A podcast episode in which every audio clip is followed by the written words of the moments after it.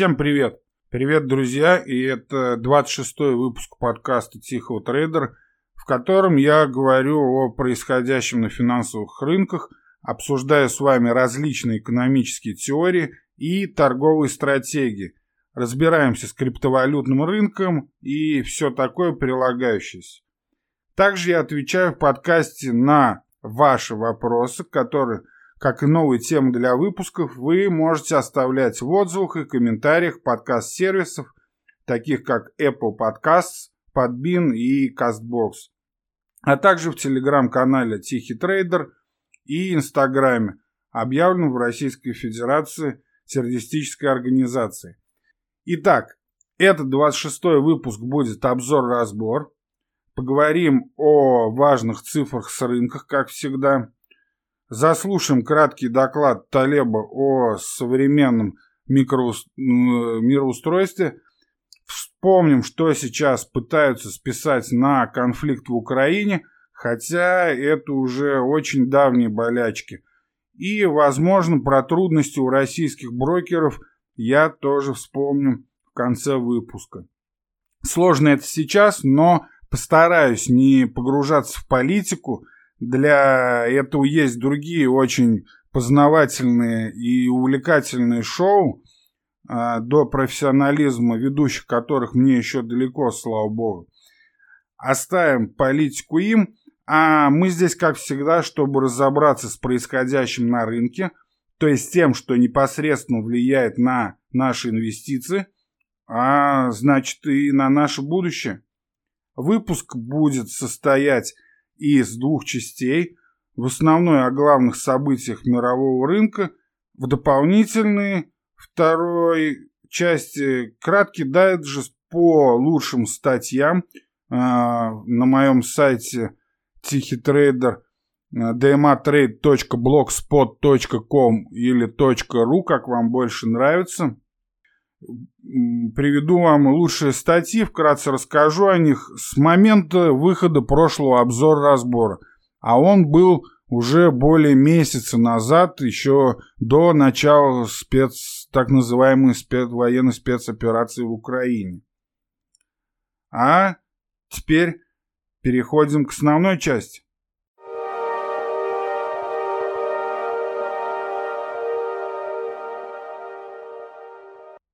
Итак, начнем.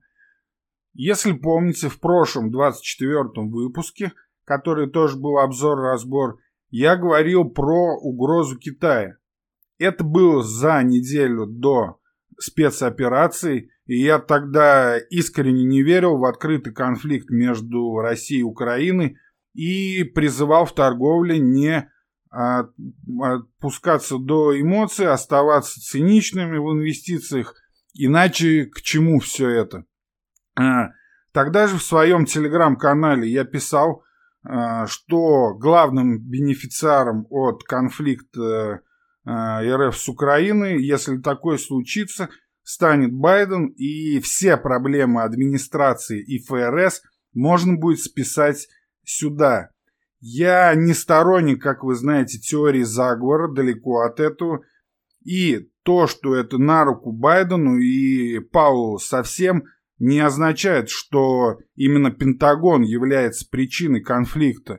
И корреляции далеко не всегда являются основанием для причинно-следственной связи. Мы знаем это как на финансовых рынках, так и в жизни. Это, в общем-то, неправильно, как бы это нам ни казалось. Но все случилось так, как случилось. И на этой неделе на своем сайте я подробно разбирал, что именно Байден теперь списывает, грубо говоря, на Путина. Я нисколько не оправдываю сейчас ни одну из конфликтующих сторон и говорю сейчас как инвестор, то есть у меня есть свое, конечно, мнение об этом, но здесь мы не будем об этом рассуждать. И здесь я должен смотреть как инвестор со стороны. Если вы торгуете на финансовых рынках, вам придется делать то же самое, иначе все эти ваши инвестиции плакали, если вы опять же упретесь в эмоции. Но об этом я уже говорил в прошлом выпуске. Про политику нам чуть-чуть ниже в этом выпуске расскажет Талеб, выделившийся на этой неделе. А я сейчас лишь приведу два главных фейка, которые хотят списать только на конфликт в Украине. Ведь сейчас это очень удобно многим, хотя эти проблемы наболели уже давно. Война все спишет, как говорится. Итак, во-первых, это, конечно, цена на нефть и другие сырьевые товары. На данный момент цена на нефть растет. И, конечно же, все аналитики, не так много, самые главные там администрации президента и ФРС, конечно же, США, я имею в виду Байден, естественно, ссылаются на конфликт с Украиной, как и западные политики, да, но давайте вспомним, во-первых, до того, как началась эта военная спецоперация, скажите, на каком уровне была нефть или газ? Разве до этого весной она не пугала потребителей в той же Европе? Разве до этого бензин не рос? А началось это на самом деле довольно-таки давно, с тех пор, как был переход политики чисто в популистских целях, понятное дело, Трамп хотел отойти от этого, но не получилось. А в Европе это и продолжается. Переход к зеленой энергетике, или ESG, если так образно сказать, да.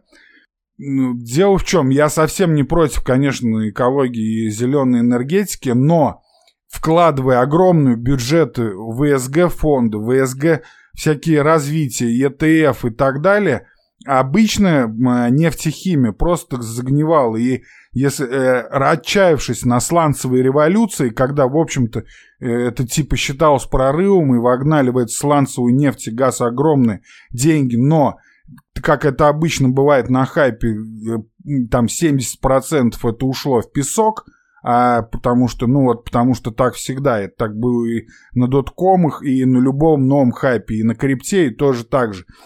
А те, которые остались, действительно стоящие проекты, на них просто не особо стали развивать, и какие-то новые технологии, разочаровавшись в других 70%, инвесторы сказали, нет, нам это не надо, и поэтому технологии на фоне существующих уже нефтехимических переработок, добычи и так далее, эта отрасль просто стала развиваться.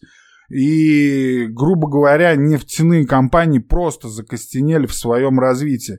А любой, кто хочет, в принципе, отменить нефтехимию, то должен помнить, что больше 96% всех производимых товаров так или иначе включает в себя продукты именно нефтехимической промышленности. Более 99% фармацевтического сырья и там всяких различных реагентов, которые в этой отрасли жизни важны, да, для человечества, они поступают из нефтехимии. И с этим ничего нельзя сделать. И если там не смотреть на золотой миллиард, там, да, отвлечься вот от этих всех проблем там, с экологией первого мира, то вообще-то 700 миллионов человек на этой планете вообще до сих пор не имеют электричества. Но, тем не менее, там, да, замена хорошо на зеленую энергию, но на данный момент на солнечные панели и ветряные турбины приходится менее 5% мирового потребления энергии. Допустим, чтобы не везде ветрено и солнечно, и США там тоже страна большая, и, например, чтобы вот эту мощность ветра и солнца, когда не хватает, то с 2000 года, я приводил уже такие цифры, к сети было, чтобы восполнить вот этот вот недостаток в там, безветренное, бессолнечное время, да, то с 2000 года к сети было добавлено в 3 раза больше дизельных установок, дизельных двигателей, работающих просто на нефти и газе. Вот. Это к вопросу о зеленой энергетике. Я обоими руками за. Я всегда говорил то, что... И здесь я сам себе не противоречу, как сейчас многие скажут. Я очень редко вхожу в нефтяной сектор. Я не считаю интересными эти акции. Но, понимаете, в чем дело? Для развития того же СГ и зеленой технологии нужно, чтобы было хорошо налажено то, что уже есть. И на основе этого уже тоже хорошо бы делать. А просто вкладывать, вбухивать миллиарды в имя, да, во все, что со словом зеленое и экологичное, но это так завещал, как завещал Грета Тунберг, так не получится. И если по цифрам даже возьмем количество там открытых месторождений нефти и природного газа во всем мире упало до 75-летнего минимума, это цифры на 2021 год, конец. В результате вот этого многолетнего сокращения бюджета там, на разведку, инвестиций, за последний год количество новых скважин упало на 61%. Это про весь мир, если мы говорим. И в дополнение тому, что крупные государственные энергетические всякие компании сокращают разведку, то частные компании тоже, в общем-то, расслабились, потому что не видят интересы инвестора, потому что, опять же, ESG, все ETF растут просто бешеными темпами. Вот даже вот откроете, если терминал Interactive Brokers и SyncroSwim, по-моему, тоже это есть, то можно просто сделать фильтр, и в описании есть к акциям и другим активам, там ETF, да? Есть именно ESG, то есть человек, входя, подразумевается, что человек-инвестор, входя, он не думает о том, что принесет ему действительно денег, а он должен смотреть, что он вкладывает, чтобы ему не стыдно было вкладывать свои деньги, он может так отфильтровать, и тогда его деньги будут лежать, и он будет спокойной душой думать о том, что он вложил в благое дело. Понимаете, в чем дело? И, конечно же, это само по себе, раскручивает, да, самосбывающееся пророчество, этот маховик. Естественно, если все больше таких, людей, которые хотят чувствовать себя причастным к этому зеленому движению, входят туда, то понятно, что эти ETF и ESG разгоняются. Но в то же время, естественно, здесь создается пузырь, и он сейчас вот как раз начал немного сдуваться. Мы посмотрим, что дальше будет. Возможно, ситуация нормализуется. Но сейчас это так. То есть сейчас, конечно же, как это всегда бывает, просто все списывают на конфликт России с Украиной. В этом виноваты, но Россия делает только 3% нефти. Я не помню, газа, понятно, там больше. Но по нефти-то это всего 3-5% там по разным оценкам. Нефть росла и до этого. И даже сейчас во время этого конфликта, посмотрите, нефть не доросла до каких-то заоблачных. Вспомните там 2008 год, 2007, да, конец перед ипотечным кризисом. Потом-то она упала как раз до 40 баксов. А где-то 2006-2007 год, не буду сейчас открывать график, она стоила больше сотки. Но как-то мир с этим справился. И вот тогда как раз был сланцевый бум, который потом провалился, а потом началась вот эта волна ESG, когда, в принципе, стало достаточно нефти и газа, да? И мы видим то, что есть, то есть. И смотрите, за последние 3 года в Штатах количество фондов прямых инвестиций, ориентированных на энергетику, сократилось с 29 фирм, у которых было 900 ярдов долларов, до 9 фирм с 22 уже ярдами долларов. Это я вам привожу исследование RBC Capital Markets. В 2015 году частные энергетические фонды привлекли около 50 миллиардов нового капитала. Вот даже в цифру подумайте, что такое 50 миллиардов. Это просто, это нет ничего, это там 1 пункт на акции Амазона, да, грубо говоря. Вот, и все эти частные энергетические фонды привлекли всего-то 50 ярдов, а в 2021 году было привлечено уже менее 3 миллиардов долларов. И IT-директор одного из этих 9 выжившихся, оставшихся фондов, он говорит, сказал фразу, что никогда никого не осталось. Все как бы ушли. Никому в этот сектор неинтересно было инвестировать. Да, в него было инвестировать неинтересно и мне на фоне растущих акций. Даже в качестве хеджа не очень-то меня интересовали сырьевые компании. Но я и в ВСГ, в общем-то, в ETF не заходил. И считаю, что там, там тоже пузырь разгоняется. Потому что я не раз это уже объяснял. Потому что все-таки... В общем-то, особо никуда развиваться некуда, но прорывные технологии, если будут вот сейчас на фоне вот этой нехватки сырья, которая, если действительно будет продолжаться, то, возможно, новые технологии будут применяться именно в этом секторе. Вот здесь вот может быть на самом деле прорыв. Не знаю, поживем, увидим, тогда, возможно, это мне и будет интересно. И просто вот для сравнения цифры: инвесторы вкладывают $3 миллиарда фонда альтернативной энергетики. Подумайте, за какое время? Раз, два, три. В день. В день 3 ярда. Согласно данным, собранным Скоттом Партерсоном, активы фондов, ориентированных на охрану окружающей среды, в настоящее время превышают $2 триллиона. Увеличившись более чем в 3 раза за 3 года. Это при том, что опять 700 миллионов человек без света. Кроме того, в среднем каждый день выпускаются облигации, и кредиты на сумму более $5 миллиардов для поддержки всех этих экологических инициатив. И по оценкам Вуд Маккензи, для достижения цели Парижского вот этого всего соглашения по климату к 2050 году потребуется инвестировать не менее $50 триллионов в альтернативные источники энергии.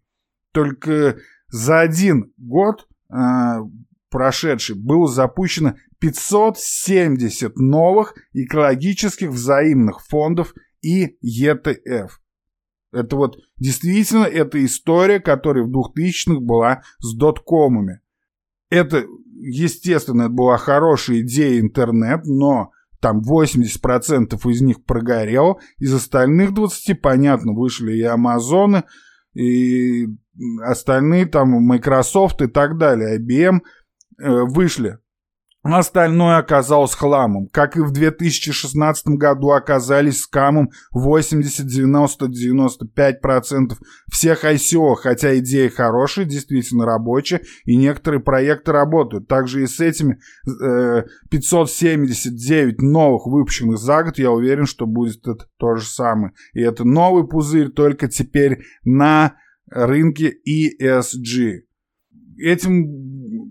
Если даже посмотрим про автомобили, если количество электромобилей вырастет в 100 раз, просто вот в 100 раз их будет больше на планете, 400 миллионов на дорогах к 2040 году, это вытеснит лишь 5% мирового спроса на нефть. И на фоне этого, опять же, я повторюсь, и это главная моя идея, я и в блоге, правда, там я писал пост в контексте того, почему сейчас, вот если, допустим, кому-то сырьевые акции интересны, хотя бы в качестве хеджа, то вот сейчас, когда как раз по опросам аналитиков, до последнего времени, скажем, до последнего месяца, вот этот сектор казался самым неинтересным. Такой консенсус-прогноз. Но вот если действительно кто-то и хотел вложиться в сырьевые какие-то компании, то я думаю, что это сейчас. Вот. И так что это первый фейк, который, в общем-то, списывает, и удобно списать на конфликт. Война все спишет, как говорится. А второе, это, конечно же, инфляция. И здесь тоже мы помним, что в марте по последнему отчету годовой уровень инфляции в Штатах достиг 40-летнего максимума на 8,5%. И, естественно, больше всего выросли цены на продукты питания, энергию и подержанные автомобили. Подержанные автомобили и грузовики подскочили на 35%, бензин на 48%. И это по официальной бюро статистики труда, BLC. И, ну, то есть, это официальный индекс потребительских цен. И тоже пост вот недавно, 19 апреля я выложил, в котором рассматривается то, что он уже, вот сам подсчет BLS, вот это бюро статистики труда, он был изменен уже несколько раз там, с 1980 года, а если реально посмотреть на инфляцию, как было посчитано, как действительно тогда вот в 80-х считали, да, то там вообще получится огромная инфляция. Почитайте эту статью, там называется она «Почему ИПЦ нельзя верить? Официальная инфляция и тележка за $100» на моем сайте dmatrade.blogspot.com. Вот, здесь же я просто хочу сказать о том, что, опять же, во всей, ну, послушайте последнее там заседание ФРС, прочитайте протокол ФРС, это все связывается с конфликтом на Украине, но, опять же, где логика? Ведь до сих пор подержанные автомобили вообще какое имеют отношение? В принципе, они подорожали больше всего в Штатах. И мы помним, я приводил в своем обзоре, что еще до того даже, как начали говорить там в конце прошлого года о конфликте, о прямом военном Украины и России, еще до этого поражались ценам на подержанные автомобили. Почему они дорожали? Потому что новые автомобили дорожали. Почему новые? Потому что был кризис полупроводников. Вот и все. Из этого все бралось. Соответственно, энергия росла, и тогда нефть, о чем я говорил уже сейчас до этого, росла до этого. Естественно, в продукты питания росли хотя бы потому, что в них энергия заложена, топливо заложено на доставку, на логистику. Опять же, контейнерные перевозки стояли в пандемию. И сейчас в Шанхае стоят, там до забастовок дело доходит.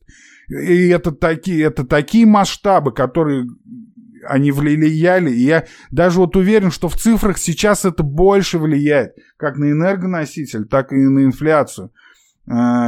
И вот опять же, если использовать методологию Бюро труда от 1980 года, вот я нашел, то цены фактически выросли на 16,8% в США в прошлом месяце. И каким образом это связано? Это при том, что Байден распаковал скважину. Может быть, дело не в том, не в тех 3% нефти, которые даже если вообще перекрыть от России, ну, может быть, это не совсем они влияют. Я сейчас опять же, я не оправдываю ни одну из сторон этого конфликта, ни одну из сторон, которые ее поддерживают или не поддерживают. Я пытаюсь со стороны посмотреть просто на цифры. Администрация Байдена напрямую винит, прям вот цитата, путинский рост цен в повышении, вот это после последнего отчета, там представитель администрации, я не помню, кто говорил об индексе потребительских цен, ну, типа, почему это так случилось. Это путинский рост цен, там такая была вот закавычная фраза. Особенно цены на энергоносители, но согласитесь, но это действительно фейк.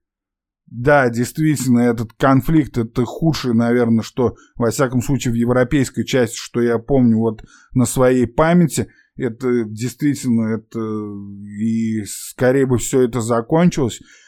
Но объективно, смотря на это со стороны трейдера и инвестора, я скажу, что не в этом проблема. Это просто хорошая точка списания. И так, кстати, это был, ну, в общем-то, уже не раз. И если уж мы поговорим просто, также и с зерном, которым сейчас да на 40%, но здесь вот действительно посерьезнее, потому что Россия, Украина, это 40%, насколько я помню, зерна, там подсолнечника, соответственно, масло, там в Европе уже с маслом проблемы, заменяют каким-то там из Африки. Но не в этом суть. Я вообще не по этому делу, потому что я не торгую фьючерсами. Вообще никогда не торговал ни на корм, ни на свит. Короче, на продукты я никогда не торговал фьючерсами, потому что, ну, это очень волатильные и непонятные, так скажем, во всяком случае, мне инструменты. Даже вот никогда я, ну, там на заре когда-то в 2008 году, когда начинал торговать, может быть,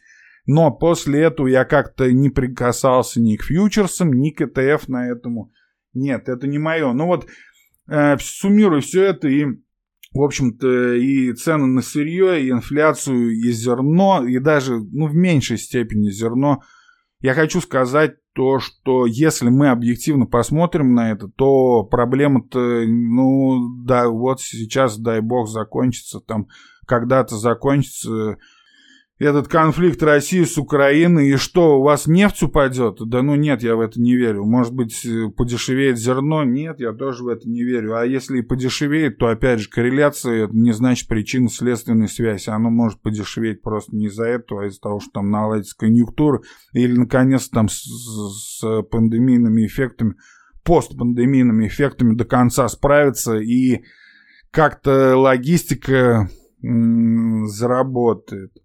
Вот, и если уж придется немножко политоты вкинуть в этот выпуск, то тут хочется вспомнить, что недавно Насим наш Николасович Талеб на медиуме, medium.com, выложил часть своего интервью по Украине. Интервью это он давал, сейчас посмотрю, сейчас я скажу.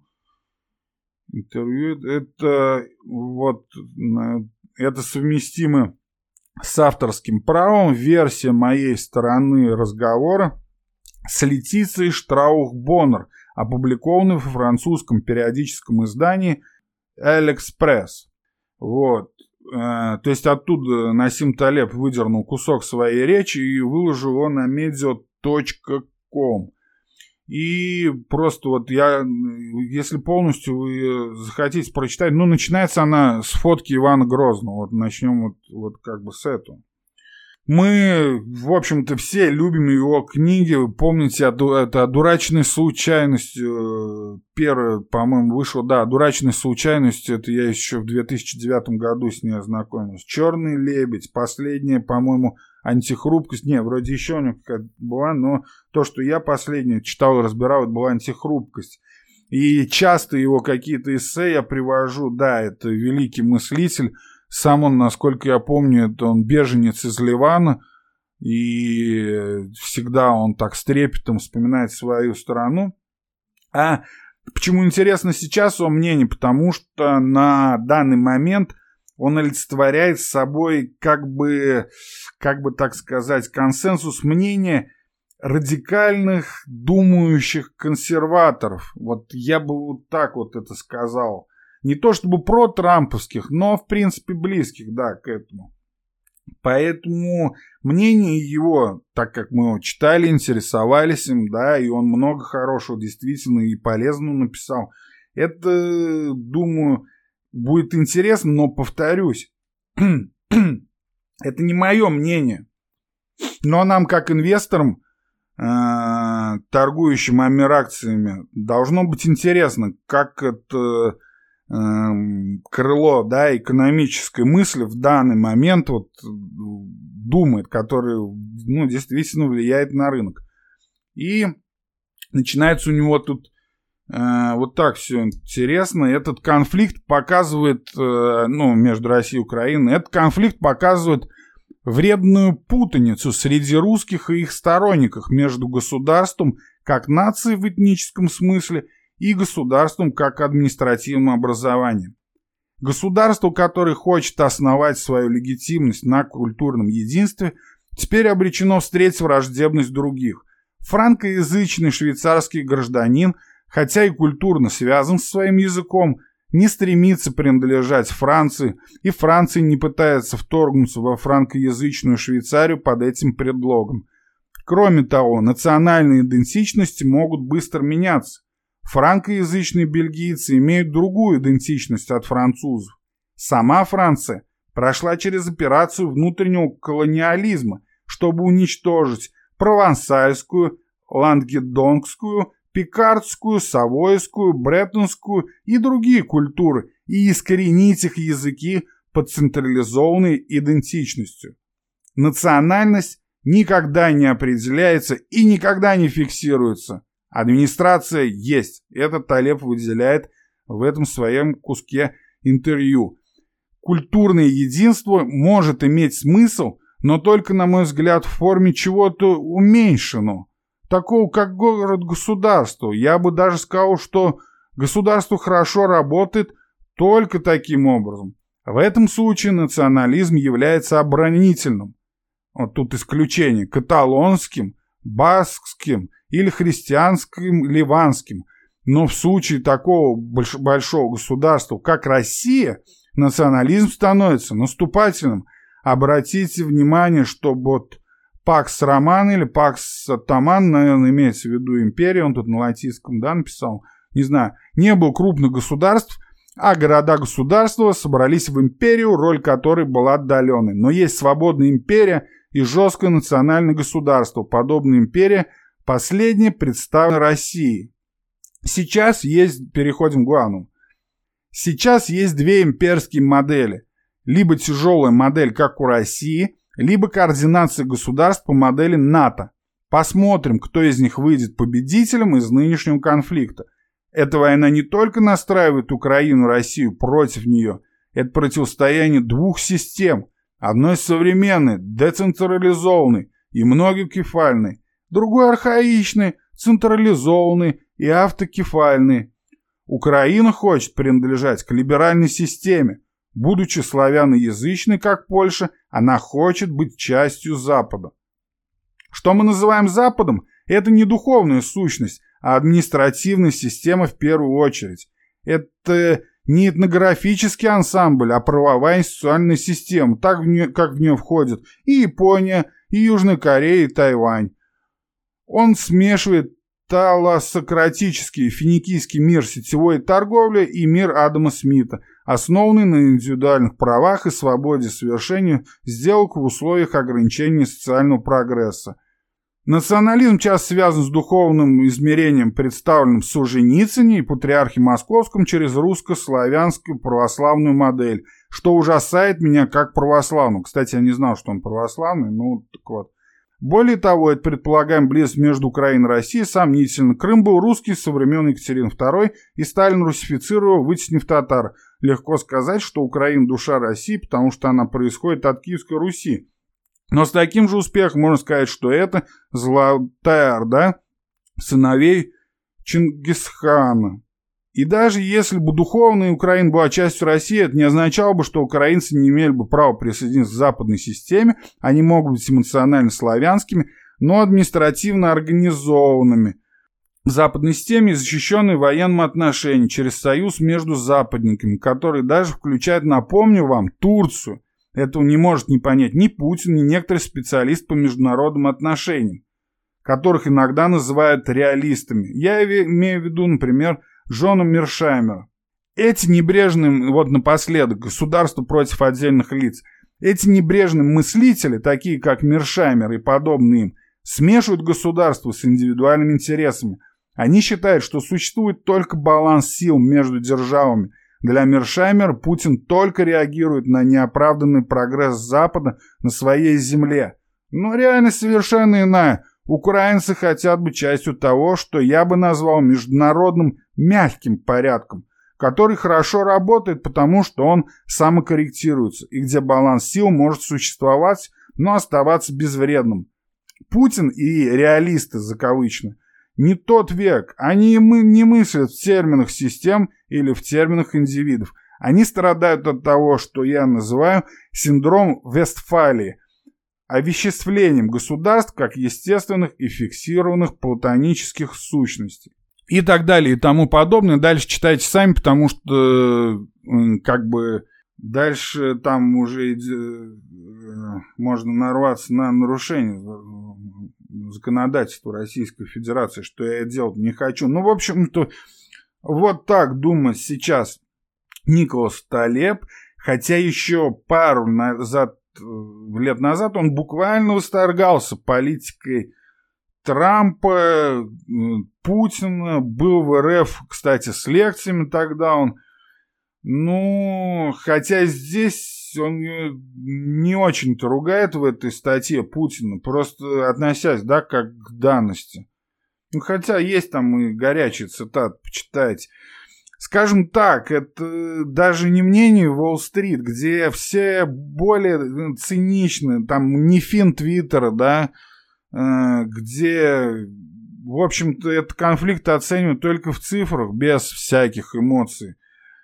Просто это мнение философа, нашего одного из любимых писателей, который в 2008 году, напомню, заработал деньги на опционах по евро. И, в общем-то, с тех пор он просто философствует на свои деньги. Из книг он получает больше. И, насколько я знаю, он уже не инвестирует, особо не торгует. Во всяком случае, но книги мы его любим. Поэтому вот эта его позиция интересна и в том плане, что вот на ней мы видим, как меняются взгляды на Западе, на происходящее. Ладно, закончили с политэкономией. И переходим к действительно важным для нас цифрам. Сейчас мы находимся в разгаре как раз сезона отчетности компаний в Штатах. Около 45, по-моему, процентов компаний уже отчитались, но это выходные подведем итоги. И я эти промежуточные отчеты постараюсь публиковать на своем сайте и в телеграм-канале Тихий Трейдер. Подписывайтесь. И, пожалуй, на данный момент самый интересный из всех вот отчетов, да, что случилось, так это из крупных. Это отчет Netflix, который, в общем-то, побил прогнозы. Это интересный случай на рынке. То есть, действительно, результаты побили прогнозы аналитиков. Но в то же время акции упали на 25% на постмаркете после основной сессии вышел отчет. И почему так случилось? То есть 40 миллиардов компания потеряла после, в общем-то, положительного отчета. Почему так случилось? А потому что это был первый случай, когда Netflix потерял подписчиков более чем за 10 лет. Потерял он 200 тысяч подписчиков в первом квартале. И по оценкам компании они потеряют еще 2 миллиона человек во втором квартале.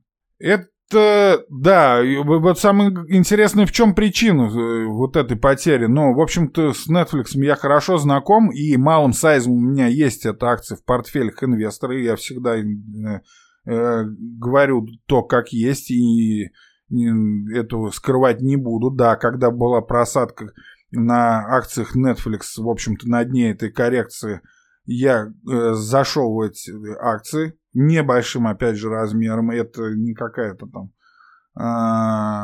пугающий процент, да. Но после этого, получается, акции опять упали. А в чем тут причина? 200 тысяч подписчиков в первом квартале. Но в общем-то, я так думаю, что одна из основных, конечно, причин это в том, что пандемия закончилась и много лоботрясов, в общем-то, вышло на работу. Те, кто смотрели Netflix, да.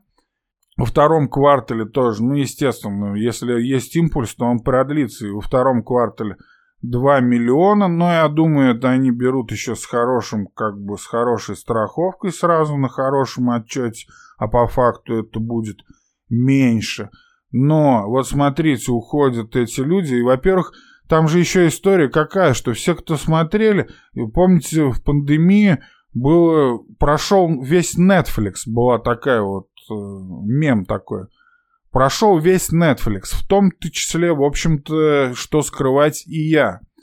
И сейчас вот качество контента до того, как меня отключили, ну, я бы сказал, мне там точно смотреть нечего было уже.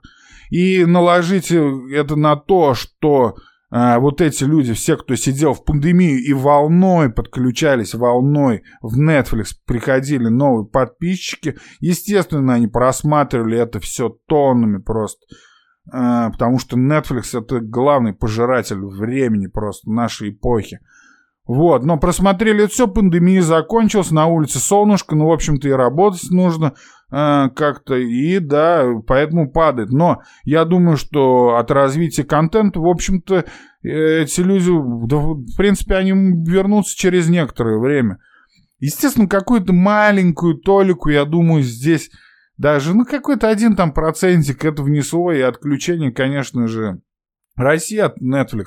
Меня Netflix кинул, то есть у меня был за полгода подписка оплачена, но вот так вот, я понимаю, да, это коллективная ответственность за конфликт с Украиной, но, в общем-то, у меня было оплачено, и вот как-то деньги мне никто не вернул. Ну, вообще-то, они, может быть, и вернули, если бы можно было на визу и MasterCard вернуть. Ну, ладно, там, кстати, коллективный иск в Москве, кто-то на них. Но, естественно, к этому я присоединяться не буду.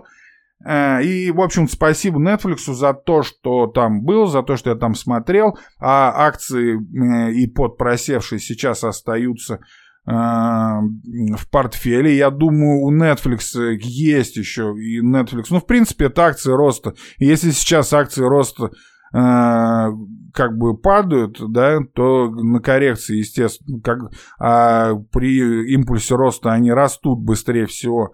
И это фанк, но здесь понятно, что на таком отчете это вызовет как бы большие эмоции рынка, но все-таки я думаю, что компания остается интересной, несмотря на личную обиду на нее, да, и пока избавляться от акций не собираюсь. Ну и не один я, допустим, ну, я не считаю это своей ошибкой, но, в общем-то, в Netflix, в ее оценках, так скажем, много кто ошибался, и Крамер, я вам рассказывал уже, есть такой чувак, где он там, на CNBC, аналитик, ведущий там и так далее. Ну так вот, от той точки, где он советовал покупать уже после начала коррекции в начале этого года Netflix, вот, в общем-то, Netflix упал на 57%. Что касается в целом отчетов и индекса S&P 500, то в первом квартале отчеты выглядят пока достаточно хорошо. И S&P 500 как индекс отслеживает рост прибыли в первом квартале на 5,13%. Это меньше, конечно, чем 5,41% месяц назад по прогнозам, но все еще это совсем неплохо, учитывая коррекцию и все происходящее сейчас.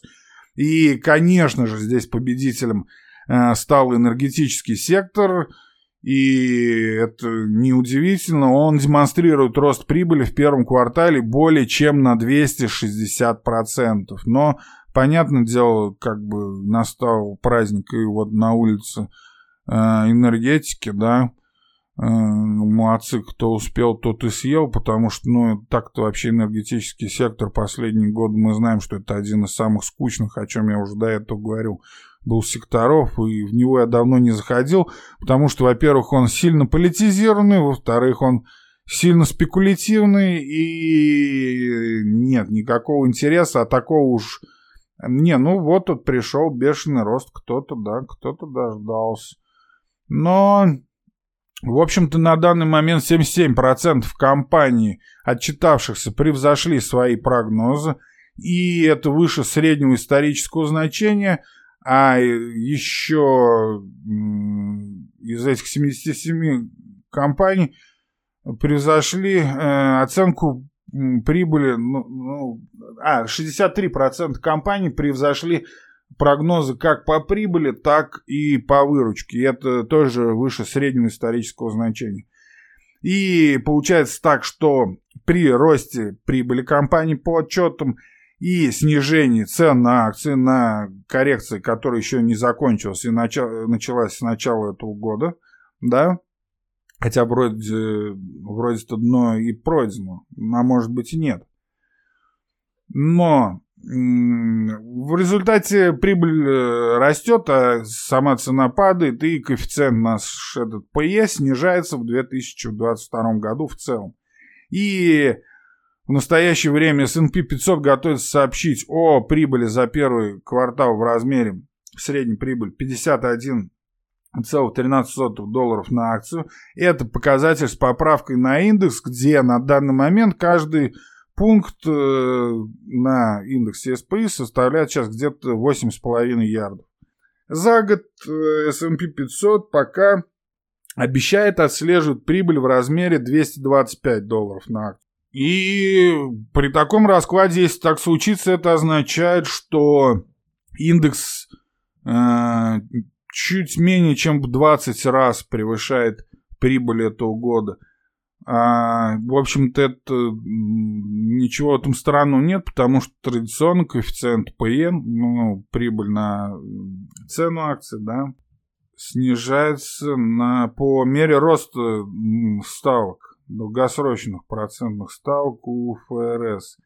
Так что пока мы, в общем-то, находимся в коррекции, дни восстановления. В прошлую среду SPX закрылся на самом низком уровне с 16.03. Причем интересно, то 16.03 это был как раз день, когда ФРС и объявил впервые более чем за 3 года, объявил о повышении процентных ставок. И вот в прошлую среду опять коснулись этого уровня.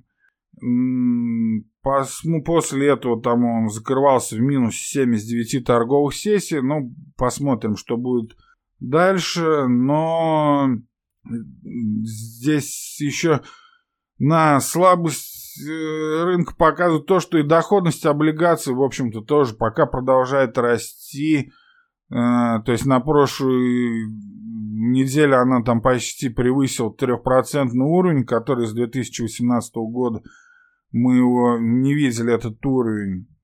Но это тоже, в общем-то, не нонсенс. И здесь пример хороший с 1994 года, когда тоже ФРС повысил ставки, а в результате рыночный коэффициент ПЕ упал, цена прибыли росла, а цены акций P, да, практически не менялись.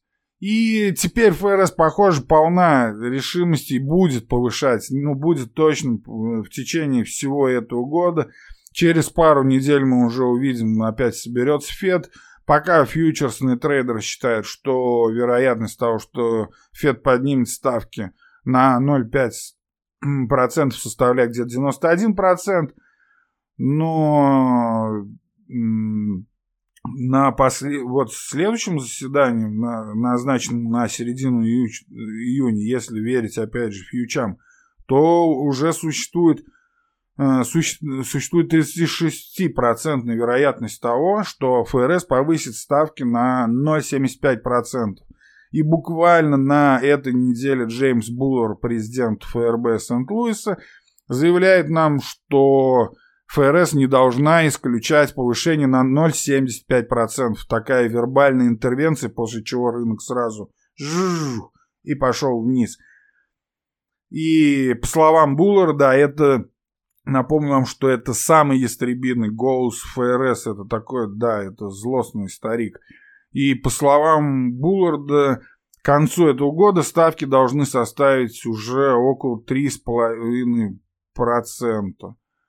Вот. В общем-то, на эти цифры вы можете посмотреть в последнем обзоре, который вышел у меня, по-моему, в среду на моем сайте dematrade.blogspot.com и в телеграм-канале. Кстати, в телеграм-канале, напоминаю, что посты выходят полностью, то есть инстант-режим там, и можно, не выходя из приложения, читать, все графики там есть. Подписывайтесь на телеграм-канал Тихий Трейдер или DMA Trade английскими буквами, легко его найдете. И полные статьи, и кроме этого какие-то оперативные заметки, и подкасты, опять же, там выходят, можете там комментарии, новые темы к выпускам оставлять. Все это есть в телеграм-канале, а если хотите в полном режиме, то ищите это все на сайте. С ссылками, с рубриками и тому подобное. Да, и там в этом обзоре интересную статистику по Доу Джонсу. Дело в том, что 27 июня станет таким знаменательным днем для фондового рынка. И он является, вот этот день, если взять исторические данные, то он является нижней точкой для десятилетнего цикла фондового рынка. С момента его основания там в лохматом каком-то там 1890 что ли году. И он вот исторически достигает этой точки 27 июня, и даже есть просто цифры, это, например, такие знаменательные годы, как 32-й, 42-й, 82-й, 2002-й годы. То есть те, которые оканчиваются на двойку, года исторически, он достигает нижней точки 27 июня. И вот такие знаменательные годы — это ему ярчайший пример. А традиционный пик Доу Джонса индекс приходится на 13 сентября, в годы, оканчивающиеся на цифру 9. И здесь опять же мы видим интересные годы. Это 29-й, 1969, 89 и 99 год, то есть пик доткомов. То есть вот как бы такая магия чисел, но получается так, еще между этими двумя днями, 13 сентября в годы, которые оканчиваются на 9, и 27 июня годов, оканчивающих на двойку, индекс Доу Джонса потерял в среднем 19,3%. Но это всего лишь 23% времени. В остальное время индекс Доу Джонса прибавлял 185% в среднем. И о чем нам говорят эти цифры? Да ни о чем они нам говорят, и торговую стратегию на этом не построишь. Но если вы как бы любите наблюдать за цифрами, за статистикой, и в какой-то мере включать статистический анализ в свою торговую стратегию, пусть не как основу, но в какой-то мере, как это делаю я, то думаю, что вам это тоже будет интересно, и в той статье, в общем-то, найдете. И тут можно добавить, что несмотря на то, что сырьевой сектор у нас понятный, самый главный бенефициар от вообще всего происходящего, как и от действий ФРС, так и от конфликта России с Украиной, так и цен на сырье, естественно, которое этим всем спровоцировано. Но угадайте, какой сейчас самый сильный сектор на рынке в данный момент? Угадайте. Раз, два, три. Это потребительские товары. То есть, если это ETF, то XLP. Хороший, красивый график. Здесь, понятное дело, мы видели до этого низкую оценку, в общем-то, этих, да, когда весь рынок рос до конца прошлого года, кому они нужны были эти потребительские товары. Но в то же время там есть сравнительная высокая дивидендная доходность. Компании, в общем-то, там, ну, солидные, устоявшиеся, и солидные денежные потоки, вот этот кэшфлоу есть. Почему сейчас это интересно людям? Потому что инвесторы все-таки боятся, что все вот это дело приведет к рецессии, и тогда, естественно, это будет защитным активом, потому что выбора-то на самом деле нет, потому что если облигации, инвестиционный портфель 60 на 40, да, 60 акций, 40%, он до этого работал, сейчас он не работает, потому что сейчас пострадали в равной мере как и акции, так и облигации. И это такой исторический, вообще-то это довольно редкий момент. Об этом я уже говорил в каком-то из прошлых подкастов, да. Но когда были низкие ставки, даже такие консервативные фонды, там как пенсионные швейцарские фонды, им пришлось переходить в акции, потому что альтернативы этому нет.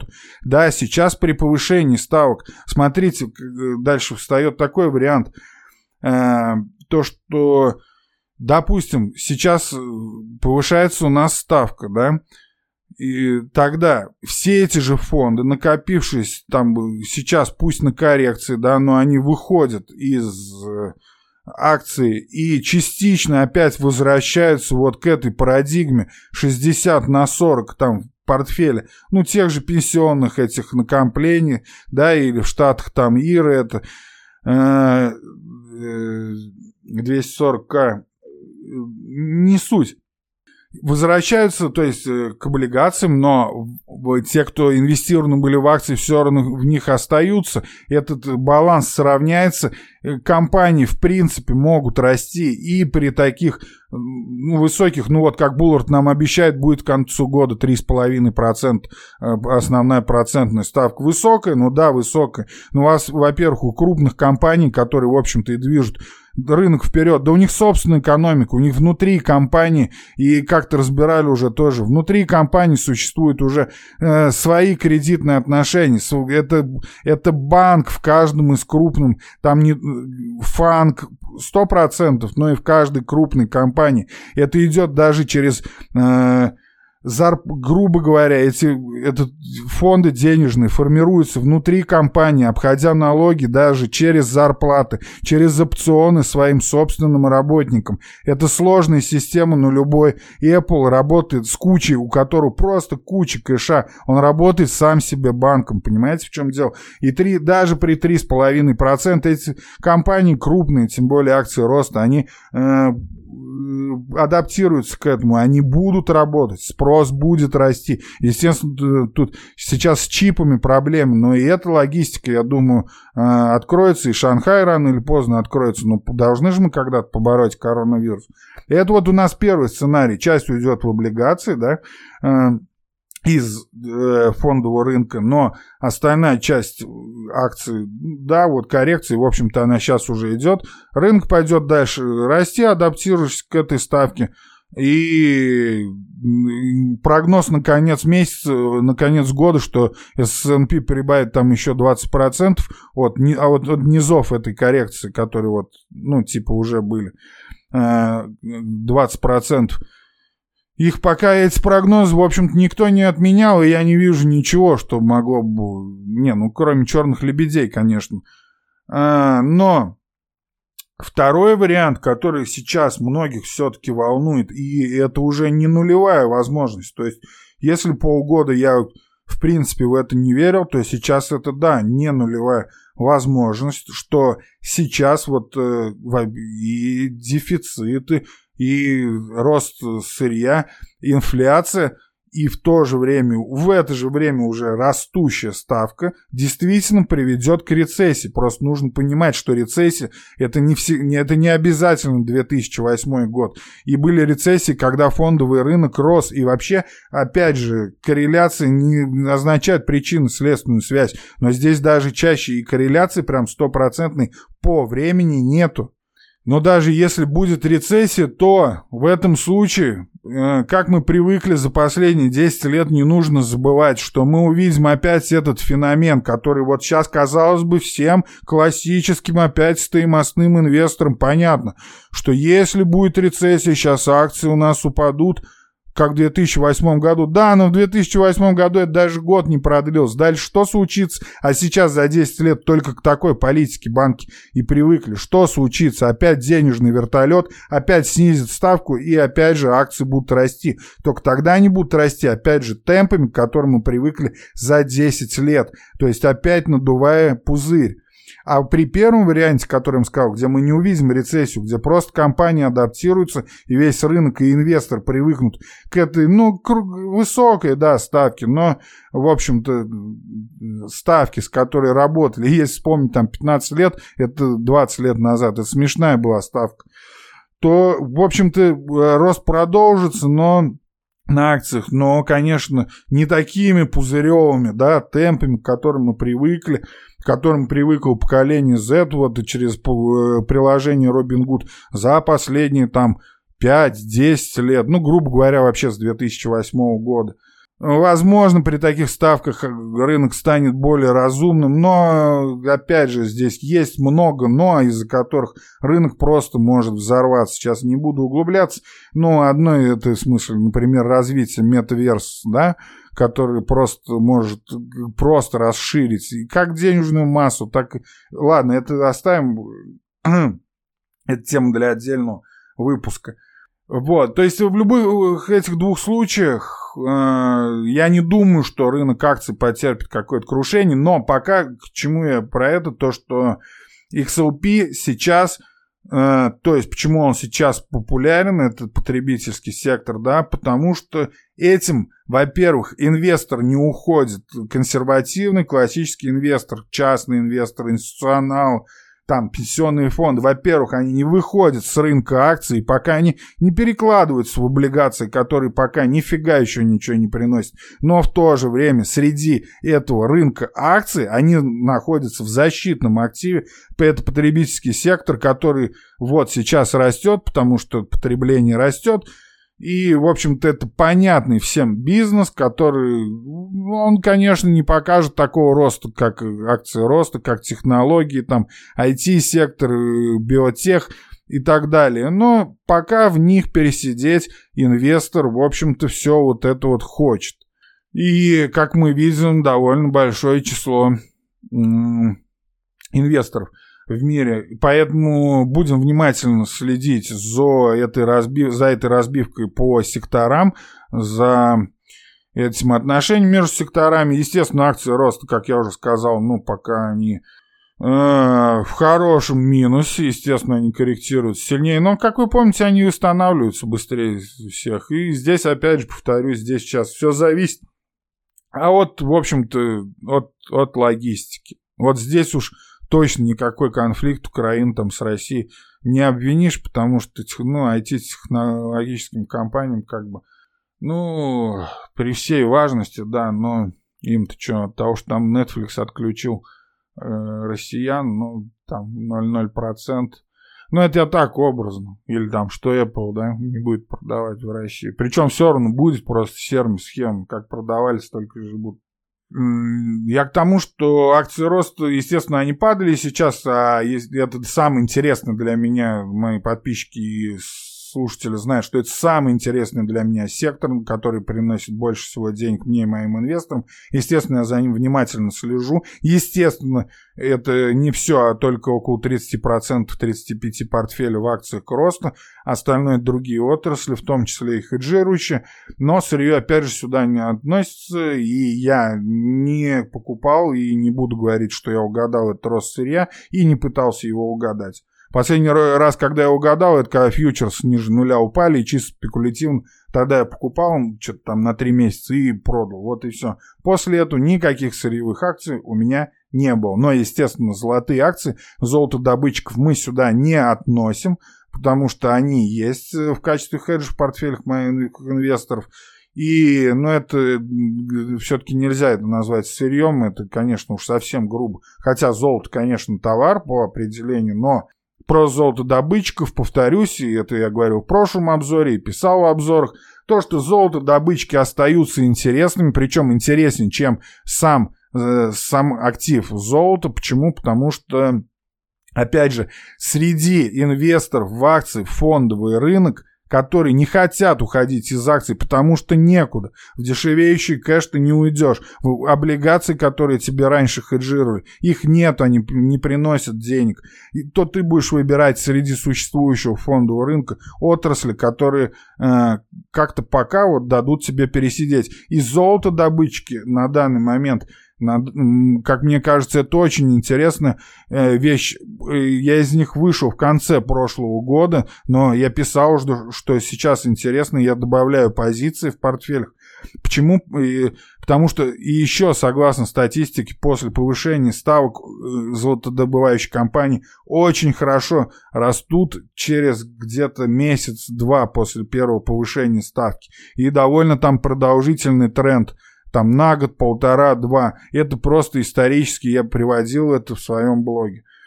Так что в качестве хеджа они остаются интересными. А акции роста, что ждем? Возобновление поставок, возобновление чипов. Спрос есть. Деньги на рынке есть. Есть как умные деньги, так и дампмани. Короче, пока в этом секторе пересиживаем и ждем, но я думаю, уже скоро мы увидим там хороший рост.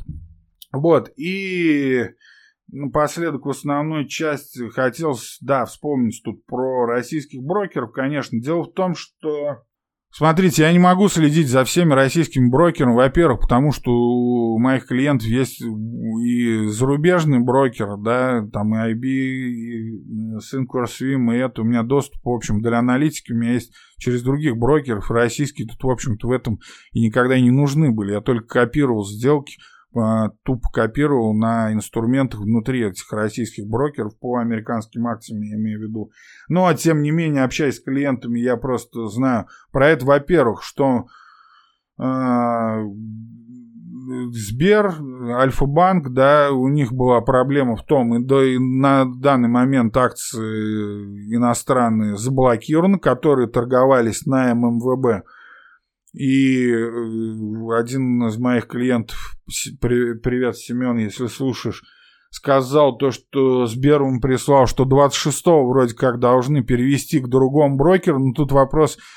Тоже переведут они к другому брокеру, но там вопрос вставал уже с клирингом. Там дело в том, что питерские биржи через одну систему, которая не заблокировала, да, клиринг иностранных акций для нас, а те, которые торговались на ММВБ, они проходят, как он там, Евроклир, по-моему, вот. И вот их заблокировали до разбирательства в Люксембурге. Черт его знает, сколько оно продлится. Но, честно, я за этим не слежу. То есть, ну, по сути, зачем мне эти детали, зачем мне грузиться каждым брокером и каждой этой деталью, если я это, в общем-то, узнаю от клиентов, и нам важна суть. Когда это заработает, тогда заработает. Как, например, это было с тем же открытием, в котором у меня было несколько клиентов, и они-то, сам банк попадает под санкции, но акции там были куплены на питерской бирже, которые, в общем-то, клиринг-то их не блокировал. Там клиринг проходит, и их перевели, как бы это ни странно, в инвестиционную палату. Такая вот есть у нас контора брокерская. Почему им туда, я не знаю. Я понимаю, что там были основания такие, что как можно менее приметную брокерскую компанию, которая вообще неизвестна никому, туда перевести, чтобы она меньше на себя обращала внимание, точно не была под санкциями, и как-то вот туда всех клиентов.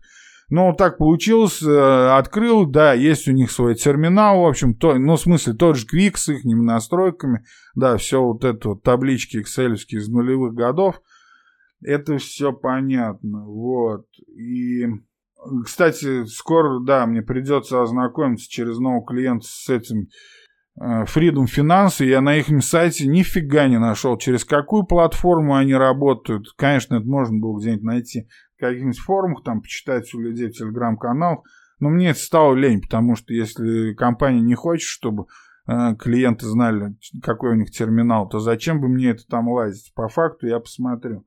Но что-то мне подсказывает, что тот же тупой Квик там и будет.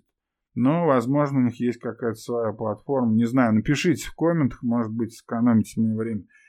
Что касается Interactive Brokers, и вот здесь вот как такая вот смешная шутка, да, казалось бы, когда вот этот вот весь замес начался, началась эта военная операция, то вот так вот спроси, казалось бы, нужно же бежать из Interactive Brokers к российским брокерам.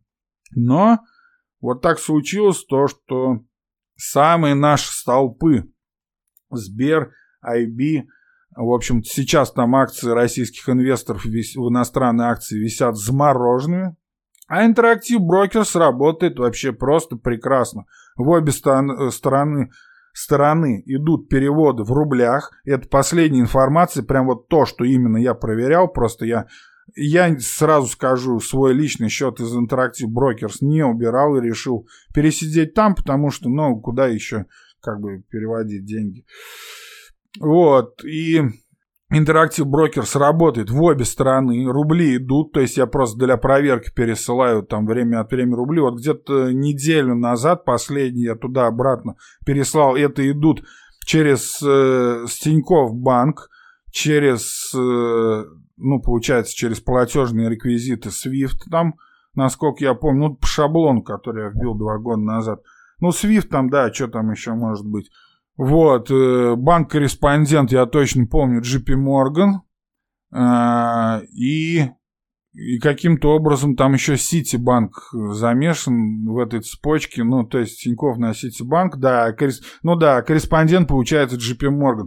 И, короче, в рублях это работает, вот, это переводится, вот, как бы это смешно не казалось, но вот так вот. Напомню, что по всем вопросам о сотрудничестве с тихим трейдом вы можете обращаться на мою почту dematrade@gmail.com или любым мессенджером. Все мои контакты найдете на dmatrade.blogspot.com или .ru. Справа там такая плашечка со всеми контактами. А мы переходим ко второй части. Итак, во второй части я вкратце рассказываю вам о статьях, вышедших с момента прошлого выпуска. Не прошлого выпуска, а именно прошлого обзора-разбора. И несколько статей я подготовил в этот раз. Так, первое, это 23.03. Как раз на праздник оно вышло, да, перед 24-м, перед тем, как к черту вообще весь мир изменился. Да, и мы теперь видим то, что видим. Вот, реальность поменялась. Ну так вот, 23 февраля статья «Ложь, другая ложь и рыночная оценка. Как с помощью ПЕ доказать любую точку зрения». Ну, то есть сегодня я уже как раз говорил, да, когда говорил об отчетах на S&P 500, сейчас в разгар сезона отчетов, о среднем ПЕ, например, ну, ПЕ прибыль на... цена на прибыль, да, price earnings. Отношения. Вообще вот этот вот показатель, ну, это из, вот опять же, возвращаемся, это вот фундаментально, как учили. Я думаю, что вот наших фондовых специалистов, да, вот судя по их бюллетеням, рекламам, которые они рассылают, и пургу, которую они гонят на том же РБК, то вот, судя по всему, и сейчас вот главным из этого, это как вот учил там Бенджамин Грэм или там Баффет, это вот главное, вот это ПЕ. Ну и там активные, там пассивные, да. У компании вот это все оценивается. Понятно, что это давно не работает, я об этом уже говорил. И в смысле импульс намного быстрее. Кстати, последний выпуск, кто не слушал, вот как раз там речь о том, что сейчас импульсные вот эти допущения, импульсные стратегии намного лучше работают в оценках, чем все эти ПЕ, но, с другой стороны, все равно для объективности мы должны это оценивать, в том числе и в своих портфелях. Для объективности и не все так просто. И вот с этими нюансами, как посчитать средний, хоть для индекса, хоть для своего портфеля, можно в этой статье от 23.03 на моем сайте dmatrade.blogspot.com почитать. Далее, усреднение – это зло и боль, банальность, но во время коррекции об этом важно вспомнить.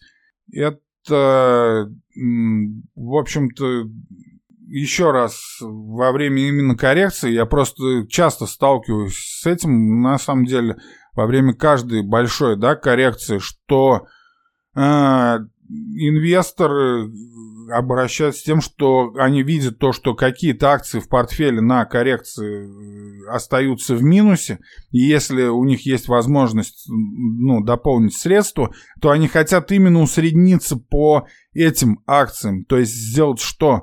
Грубо говоря, удешевить цену, да, акций тем, что вы покупаете еще. Но почему это плохо и почему это не работает? Потому что это неправильно, потому что те акции, которые... Есть акции, допустим, которые по текущей бумажной прибыли, они сейчас в плюсе, они выше своих точек входа, даже на коррекцию. Но в них, согласно психологии человеческой, инвесторы, чаще всего средний инвестор, не очень профессиональный, не хочет докладываться, потому что растут они и растут. А хочется вот именно в эти пострадавшие, которые сейчас в минусе, в них доложиться, и тогда все выйдут в плюс, и все будет отлично, и все будет красиво. Но иногда это, конечно, работает. Один раз это может легко сработать, может и несколько раз. Но не факт, что даже если это сработало, это принесет больше денег, чем если бы вложились те успешные акции. И суть вообще в том, что когда вы докладываете или увеличиваете, ну или наоборот уменьшаете позиции, вы не должны думать об усреднении, вы должны думать о тех принципов, по которым вы в принципе входили в новую позицию, и о том, как вы оцениваете компании или текущие акции, ну, хотя бы по тому же ПЕ, о котором говорил я минуту назад, да, вот, а если вы просто согласно своей психологии, внутреннему подсознанию пытаетесь добавиться, ну, это так устроен человек, вы пытаетесь добавиться в то, что как бы приносит вам сейчас боль, это неправильно, и это нужно как бы искоренять, потому что ничего хорошего в инвестиционном плане это принесет. И это важно здесь со всеми цифрами, опять же, вот прям как сам происходит процесс этого усреднения, какими вы уже деньгами рискуете и как это вот просто логически дальше развивается. В этой статье я подробно разобрал. И советую, я думаю, что лишним это не будет, как бы освежить у себя в памяти. На медвежьем рынке инвесторы окаменевают. Чем опасен эффект диспозиции? Это от 24.03, это следующая статья, которую хотел вам порекомендовать. И это, в общем-то, одним из таких самых важных, пожалуй, открытий в поведенческих финансах, которые в последнее время все больше изучаются, и пару лет назад за поведенческие финансы, как мы помним, получил человек Нобелевскую премию. Так, забыла кто. Нет, конечно же, это не Торп, но кто-то, по-моему, кто с ним. Ладно, не будем. Эффект диспозиции, он описывает склонность инвесторов слишком рано продавать прибыльные акции, слишком долго удерживать проигравшись. Но вот в принципе косвенно это вот опять относится вот к предыдущему, к усреднению, да. И чем он опасен, этот эффект, вот вы можете почитать здесь именно. Приведен один график, но подробно все достаточно объяснено. И последняя статья, которую хочу посоветовать вам в этом выпуске, это от 6 апреля. Это чек-лист для любой коррекции на акциях. Проверьте, исправьте ошибки и стойте на своем. В общем-то, этот пост мой, он на 90% состоит из твитов, и статистики, и выводов нашего любимого Чарли Билелло, который не раз я уже приводил его как бы работы, да, ссылаясь, конечно, в своем блоге. И теперь речь идет о коррекции. Здесь полно графиков, интересных, полезных графиков. Ну, для начала здесь есть все коррекции, начиная с 28 года. На них все просадки, там, дроудаунс, да, максимальные входы, просадка на конец года. Здесь, в общем-то, все это написано. Но он прекрасный статистик. Я пользуюсь, естественно, часто его работами. Да, он большой исследователь в этой области. Пожалуй, из статистического анализа это лучший такой профессионал в мире, которого, ну, во всяком случае, я вот знаю, да. И будем надеяться, что он когда-то книгу какую-нибудь нам напишет. Именно способах этой работы, но пока вроде как я искал, нету. И здесь именно 10 правил, которые вот полезно себе задать во время любой из коррекций, в том числе, в котором мы находимся сейчас. То есть, когда вы принимаете решение о том, что добавляться еще в позицию, уйти совсем с рынка, открыть новые позиции и вообще, что сейчас происходит, искать защитный сектор, или сейчас это заблуждение толпы, и наоборот, нужно уже пора искать рисковые активы. Вот чтобы понять, в какой сейчас точке, вот эти вот графики и вот эти вот 10 выводов Чарли Билелло вам из этого поста, прям я вам обещаю, очень помогут. Если вы их сами, конечно, для себя еще как-то не написали на бумажке или ментально в голове где-то не вывели. Потому что у меня это, например, уже на подсознательном уровне работает, но, опять же, опираясь это на просто там уже на более чем десятилетний опыт, да, и, опять же, на труды многих, и в том числе на труды Чарли Билелло того же. От 6 апреля этот пост. И на этом по основной части у меня, наверное, все на сегодня.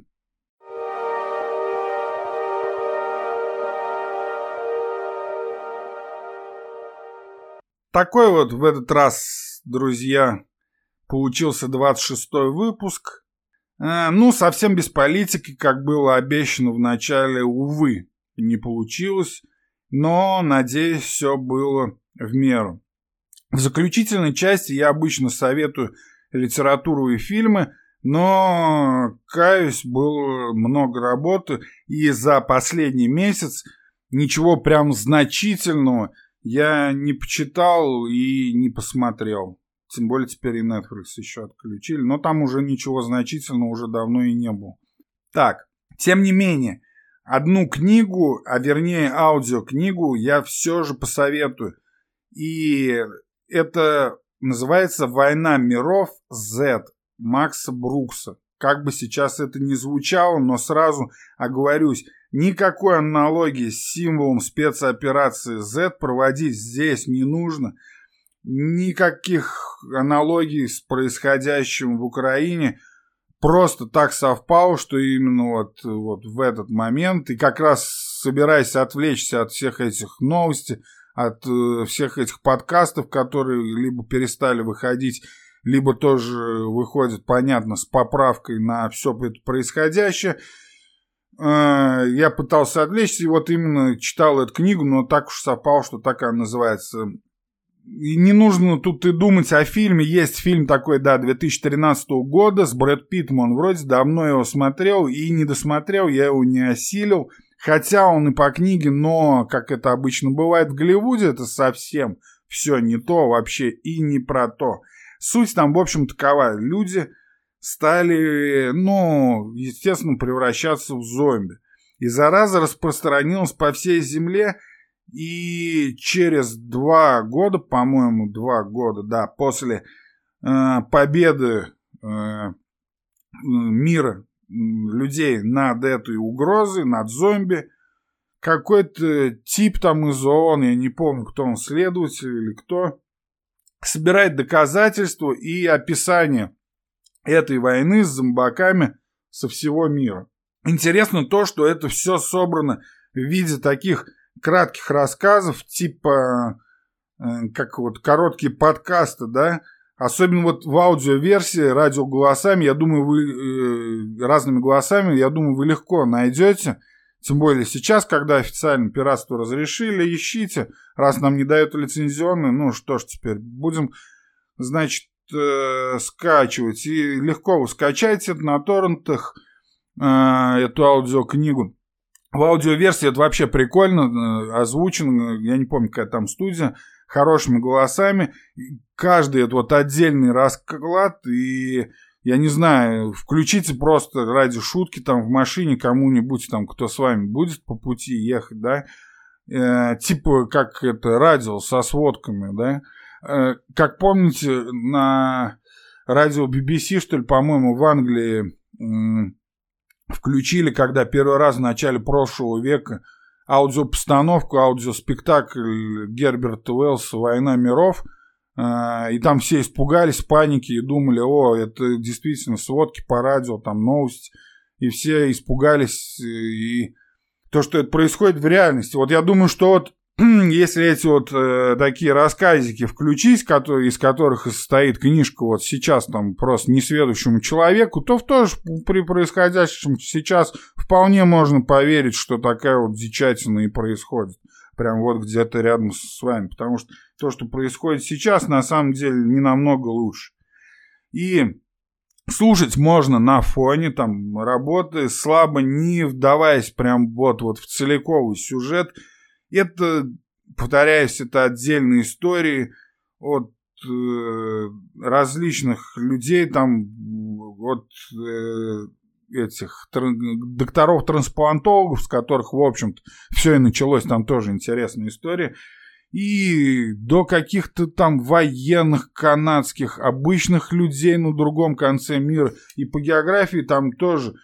Там и Кыргызстан, и Израиль, Россия, Украина, Канада, там Чили, там чего только нет. Все, конечно, ужасно, если нервы есть, то послушать, но от текущей сейчас ситуации в мире неплохо это, в общем-то, вот отвлекает, как, в общем-то, для чего и там создан весь жанр хорроров, да. Конечно, это не Люци Синь, но для современной фантастики, я скажу, это очень даже глобальный такой вот проект Макса Брукса, да. В общем, очень советую. Макс Брукс, «Война миров Z». Таков ее российский перевод. Ну, а у меня на этом, пожалуй, на сегодня все. Не забывайте про оценки и отзывы там, где вы меня слушаете. Это очень важно для продвижения проекта. И, надеемся, услышимся через неделю. Удачи!